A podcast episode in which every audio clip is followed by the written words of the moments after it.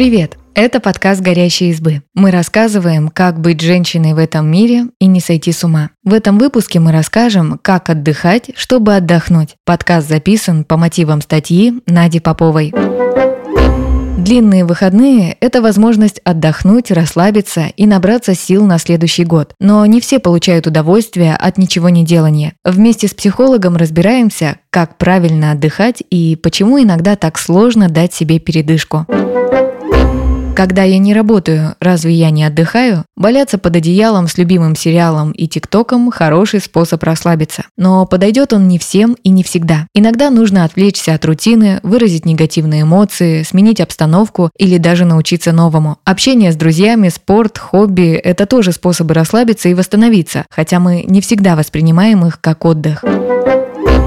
Почему я не знаю, как правильно отдыхать? Вот что говорит когнитивно-поведенческий психолог в Центре качества жизни Виктория Цыбренко вас не научили отдыхать. Если у человека в детстве в значимом окружении не было примера хорошего отдыха, ему может быть трудно понять, что это такое. Наблюдение за другими не единственный, но важный способ чему-то научиться. Например, родители были постоянно заняты работой и домашними делами. Часто в такой жизни единственный отдых – лежание на диване и просмотр телевизора. Иногда это правда неплохой способ восстановить силы, но если репертуар ограничивается этим, хорошо отдохнуть не получится. Также могла отсутствовать подходящая среда. Например, было недостаточно кружков, секций, компаний по интересам. И получается, что о существовании хобби вы даже не подозреваете.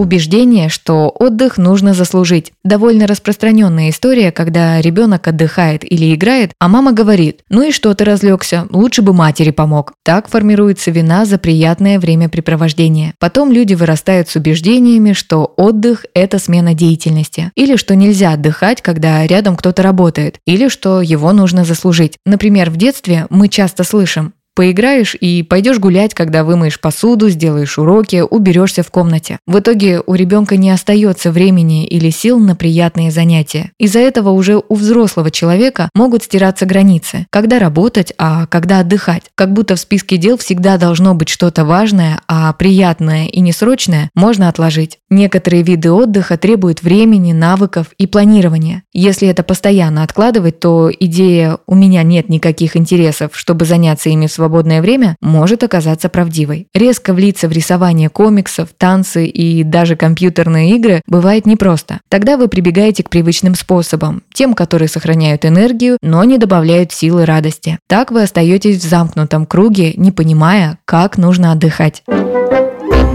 Убеждения о правильном отдыхе. Здесь тоже можно вспомнить среду, в которой вы росли. Например, вы могли сталкиваться с негативной оценкой ваших интересов, насмешками сверстников, обесцениванием со стороны взрослых. Ерундой занимаешься. Лучше бы сделал уроки, выучил английский, играл в шахматы. Тогда ваши интересы вызывают стыд, вы отказываетесь от них в пользу ожидаемых активностей, но получаете от них меньше удовольствия. Слишком хорошее представление об отдыхе тоже может мешать. Например, идея, что отдых должен быть быть максимально насыщенным, интересным и впечатляющим. Такие убеждения могут приводить к разочарованию и чувству вины. Человек лишает себя возможности исследовать более пассивные виды отдыха. Например, считает, что отдохнуть можно только в путешествии, а вязание или прогулка по парку – бесцельные занятия. Как понять, какой отдых мне нужен? Вот что говорит когнитивно-поведенческий психолог в Центре качества жизни Виктория Цыбренко. Когнитивно-поведенческой терапии человека учат рассматривать свое восприятие реальности как ряд гипотез, а их можно проверять. Например, если человек не пробовал заниматься каким-то делом, он не может сказать, что ему это не подходит, но предубеждение прогноз уже есть. Мне будет скучно, мне не понравится или наоборот, будет весело. У таких предубеждений могут быть основания. Они даже могут оказаться правдивыми. Но пока они формируются, может появиться искажение. Например, если вам однажды не понравился мастер-класс по гончарному делу, вы будете думать, что следующий раз тоже пройдет неудачно. Но новый опыт может отличаться от прошлого. Это могут быть разные физические состояния, более вовлеченный преподаватель, детали влияют на удовольствие. Набросайте список идей для отдыха. Можно начать с того, о чем вы давно думали. Или брейнштормом записать все, что придет в голову, погуглить, посмотреть на опыт других людей. На этом этапе не обязательно сразу выбирать и пробовать активности. Напишите ожидания от этого отдыха. От всех или от самых приоритетных. Лучше при этом не использовать черно-белые оценки «скучно», «весело», «понравится», «не понравится», а опираться на шкалу от 0 до 10 и прикинуть ожидаемый балл удовольствия. На этом этапе можно подумать, из чего строятся такие ожидания, поискать, нет ли подвоха в прогнозах. Например, вы решили, что прыжки на батутах вам не понравятся, потому что вы не любите активный спорт. Уверены, что это связанные вещи. Может, вы страдали, пока пытались ввести в свою жизнь пробежки, и теперь любой любая активность ассоциируется с болью, после таких вопросов ожидания иногда корректируются. Попробуйте. Лучше выбрать не только занятие, с которым вы примерно знакомы, но и что-то новое. Это не обязательно принесет яркие эмоции. Задача в другом – проверить, как все пройдет. Как минимум, вы будете знать, что такой отдых вам не подходит. Это тоже результат. Можно рассчитать риски. Много ли я потеряю, если мне все же не очень понравится это дело? Сравните ожидания с реальностью и сделайте гибкие выводы. Например, я думала, что кино исторического жанра нудное и неинтересное, а оказалось любопытным. Можно попробовать еще раз. Или ожидала, что сноутборд – это круто, но в итоге ничего не получилось. Потянула лодыжку и расстроилась. Особенно важно сформулировать объективный вывод. Не категоричное – это не мое, а лучше так. Мне не понравилось сейчас из-за определенных условий. Возможно, в следующий раз получится лучше, и я получу больше удовольствия удовольствие. Я подумаю, когда захочу проверить еще раз. Не нужно заставлять себя делать вещи, которые не понравились и мучиться. Но важно быть внимательным к суждениям, которые могут лишить хороших способов повеселиться или расслабиться. Подсказка. Какие бывают виды отдыха? Американский психолог Сандра Далтон Смит написала целую книгу про разные виды отдыха. Сандра выделяет 7 видов, которые можно смешивать и чередовать в зависимости от ваших потребностей. Физический отдых. Сюда входят все занятия, которые помогают восстановиться организму. Спорт и любая физическая активность поднимают настроение и улучшают самочувствие. Если в последнее время вы забывали про свое тело, прислушайтесь к нему и сделайте подарок – массаж, спа или даже сон. Что делать? Кататься на коньках, лыжах, заняться йогой, сексом, сходить в баню или на массаж. Ментальный отдых подойдет тем, кто в рабочие будни занимается интеллектуальной деятельностью. Ментальный отдых помогает разгрузить голову. Вы переключаете свое внимание и даете себе передышку от напряженной мозговой деятельности. Что делать? Гулять и рассматривать птиц, разобрать шкаф с одеждой, связать шарф, сплести украшения из бисера.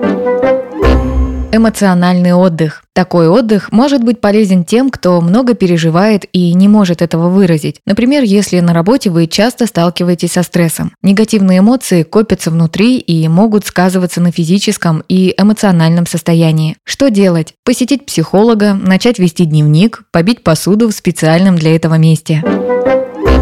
Социальный отдых. В компании друзей и членов семьи стоит побыть тем, кому по работе приходится общаться со сложными людьми. Время, проведенное с близкими, это возможность безопасно выразить свои чувства. Оно улучшает эмоциональное состояние и снижает стресс. Что делать? Позвать подругу на прогулку, съездить к родителям, устроить вечеринку или вечер на столок с друзьями, сходить в клуб по интересам и встретить единомышленников.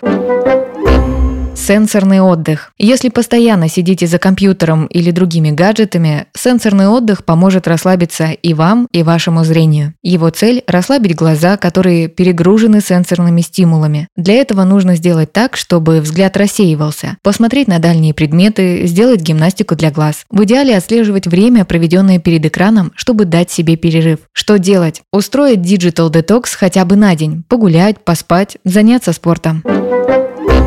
Творческий отдых. Творчество способно перезагрузить мозг и вдохновить на новые идеи, даже если основная деятельность никак не связана с такими занятиями. Что делать? Рисовать, лепить из глины, поиграть на инструменте, сходить на мастер-класс, спектакль или в кино, раскрашивать, написать эссе, рассказ или детскую сказку.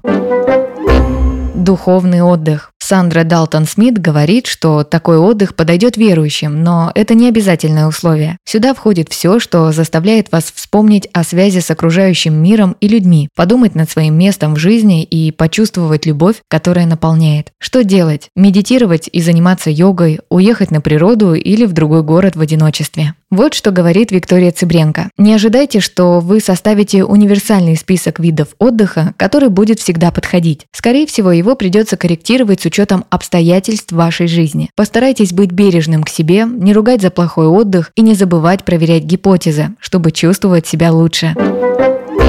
Спасибо, что послушали этот выпуск. Подписывайтесь на наш подкаст, пишите в комментариях о своих впечатлениях и делитесь ссылкой с друзьями. Пока!